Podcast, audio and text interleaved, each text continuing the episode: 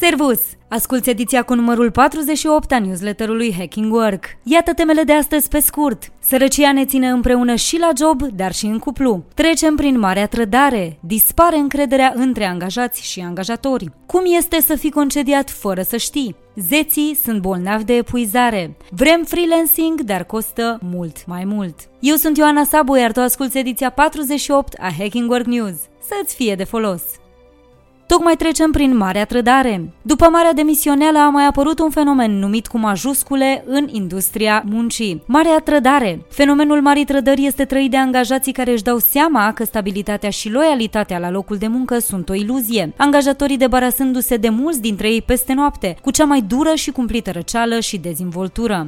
Firme care altădată povesteau despre familia formată din proprii angajați nu se sfiesc să îi concedieze peste noapte, decuplându-i de la sistemele informatice fără măcar a le trimite un e-mail. Concedierile din ultimele luni au spulberat iluzia stabilității locului de muncă și au surpat fundația loialității față de un singur angajator. În timp ce concedierile din timpul pandemiei au fost văzute ca justificate de criza medicală și restricțiile de mobilitate, ultimul val de disponibilizări a venit la puțin timp după ce companiile s-au bucurat de profituri record. În aceste condiții, angajații înțeleg că este mai bine să parieze pe ei înșiși, să joace mai prudent și să-și ofere abilitățile pentru mai mulți clienți, pentru a nu se trezi descoperiți de azi pe mâine. La trădarea angajatorilor, răspunsul angajaților este tot o trădare. Astfel că marea trădare este un fenomen cu două faze. Relația angajat-angajator este mai întâi șubrezită de companii, pentru ca apoi angajații să își construiască relații profesionale paralele și secrete, ca să nu rămână chiar pe drumuri în cazul în care sunt concediați concediați. Mulți dintre angajați aleg libertatea și flexibilitatea de a lucra pe cont propriu în paralel sau chiar în detrimentul unui loc de muncă cu normă întreagă. După ce au văzut că angajatorii care vorbeau despre loialitate au aruncat oamenii ca pe măselele stricate. Angajații concediați care postează despre experiențele lor pe Glassdoor, LinkedIn și alte platforme se întreabă retoric dacă angajatorii le sunt la fel de fideli pe cât spun că sunt. Numeroase companii vând noilor angajați povestea de a fi ca o mare familie, deși minciuna acestor promisiuni enfatice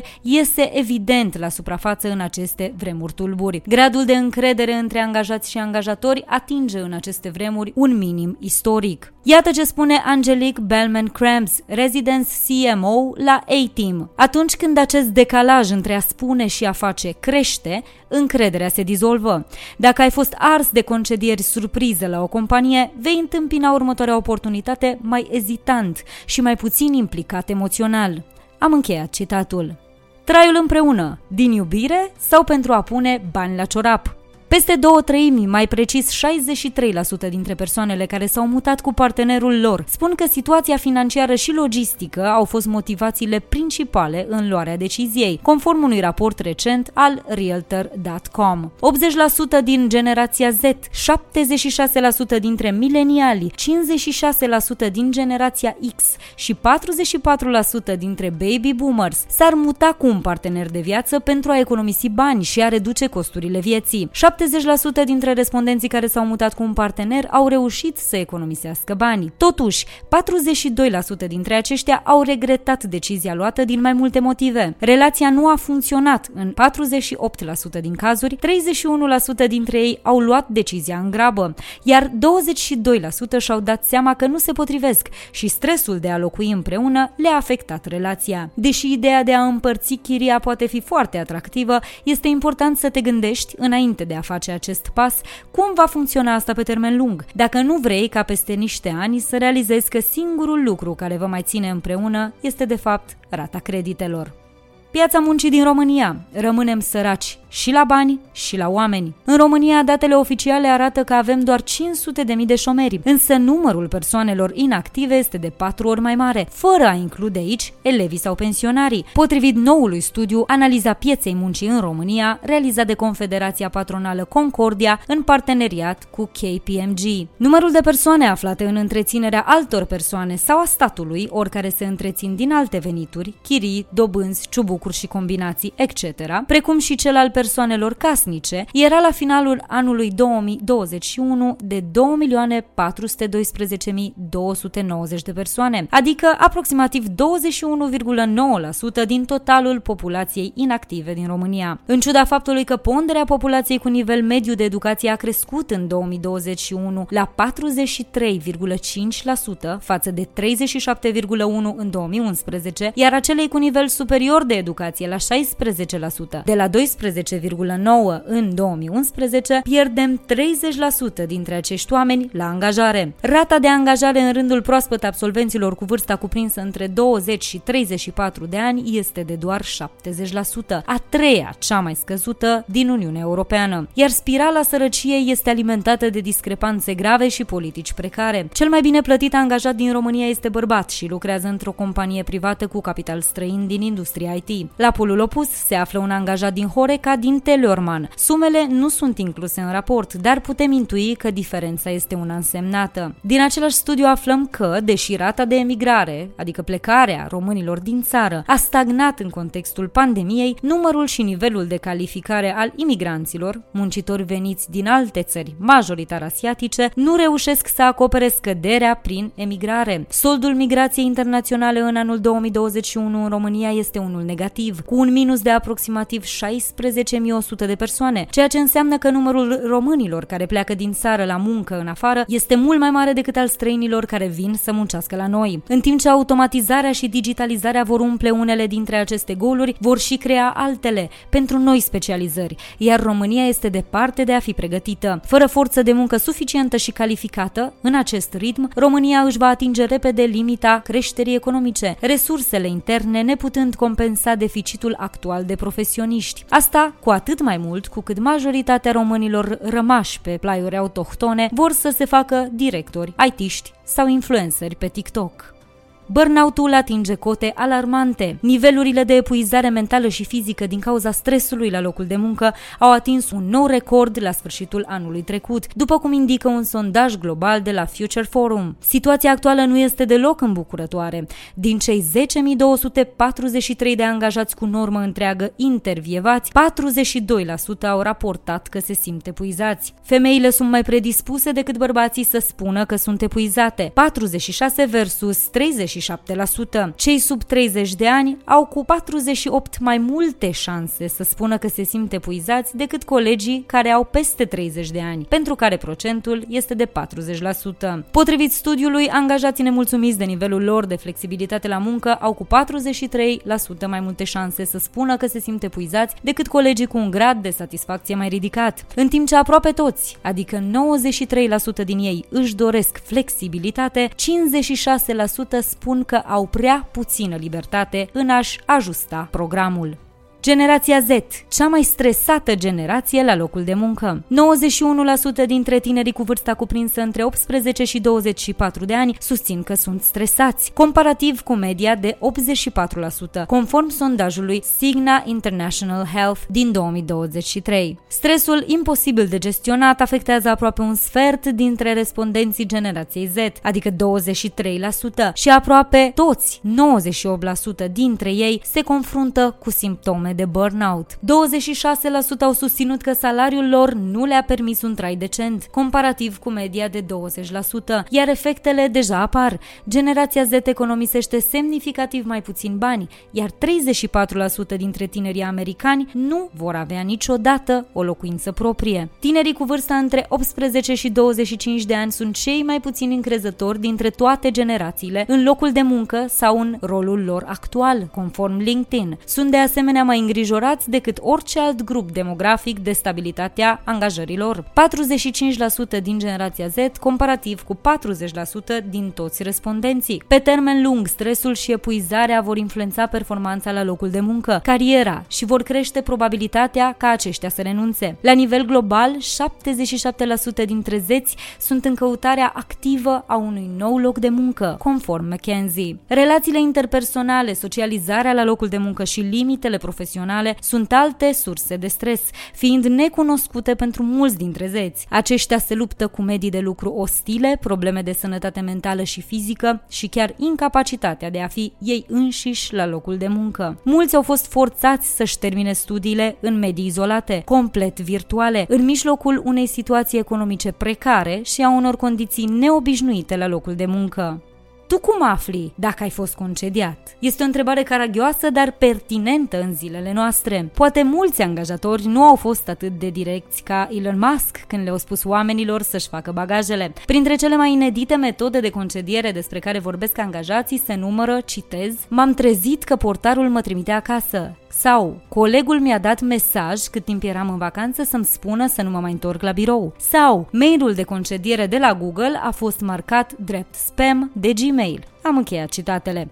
Pe cât de interesant a fost maniera de concediere a acestor oameni, pe atât de puține știm despre ce s-a întâmplat cu ei după ce și-au publicat noul statut profesional și mesajele de despărțire de colegi pe LinkedIn. S-au reangajat în alte companii tech, care angajează acum când toți concediază? S-au săturat de industria tech și au schimbat domeniul? Au început să construiască ceva al lor? Singura certitudine pe care o avem despre ei este că fie văd concedierea ca pe un moment eliberator, lor, fie ca pe o traumă personală care le-a șubrezit încrederea în orice angajator pe termen lung. LinkedIn devine rețeaua socială numărul 1 a celor afectați de concedieri. LinkedIn a devenit platforma preferată pentru profesioniști din domeniul tehnologiei, traficul lunar crescând cu peste 60% din ianuarie 2020 până în ianuarie 2023 și cu 17% din decembrie 2022 până în ianuarie 2023, conform SimilarWeb a înregistrat un record de activitate a utilizatorilor și o creștere cu 10% a veniturilor de la un an la altul. La începutul lunii februarie 2023, 18,6 milioane de oameni au adăugat rama Open for Work la fotografiile lor de profil, față de 6 milioane în februarie anul trecut. LinkedIn nu mai este doar o platformă dedicată realizărilor profesionale, ci a devenit o rețea a confesiunilor, oamenii împărtășind acolo experiențele personale, despre concedieri și nu doar, cu vulnerabilitate și empatie. Ediția audio a newsletterului Hacking Work vă este oferită de DevNest, compania de software pasionată de oameni, idei și expertiză digitală, cuibul în care cresc sănătos și în siguranță oameni, cariere și soluții tehnologice. De asemenea, această ediție audio vă este oferită de MedLife, furnizorul național de sănătate al României, care a lansat singurul abonament medical 361 de grade și alături de care vă oferim inspirație prin idei valoroase pentru organizații sănătoase. Avantajele freelancerilor, flexibilitatea și câștigurile dinamice.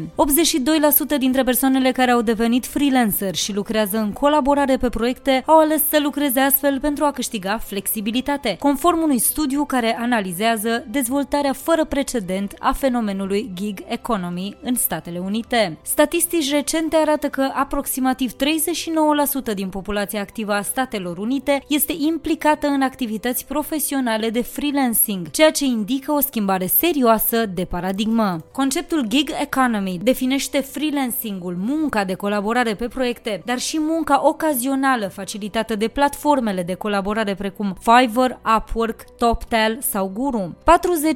40% dintre freelanceri susțin că statutul de angajat le îngrădea libertatea. 19% nu ar mai putea lucra într-un mediu convențional de birou corporatist, 11% au menționat probleme etice cu America corporatistă, iar alți 10% nu s-ar vedea lucrând pentru o corporație. Acest model de lucru de tip freelancing le oferă un stil de viață și nu doar muncă ideal. 63% considerând flexibilitatea motivul principal pentru care acest stil de lucru este potrivit pentru ei.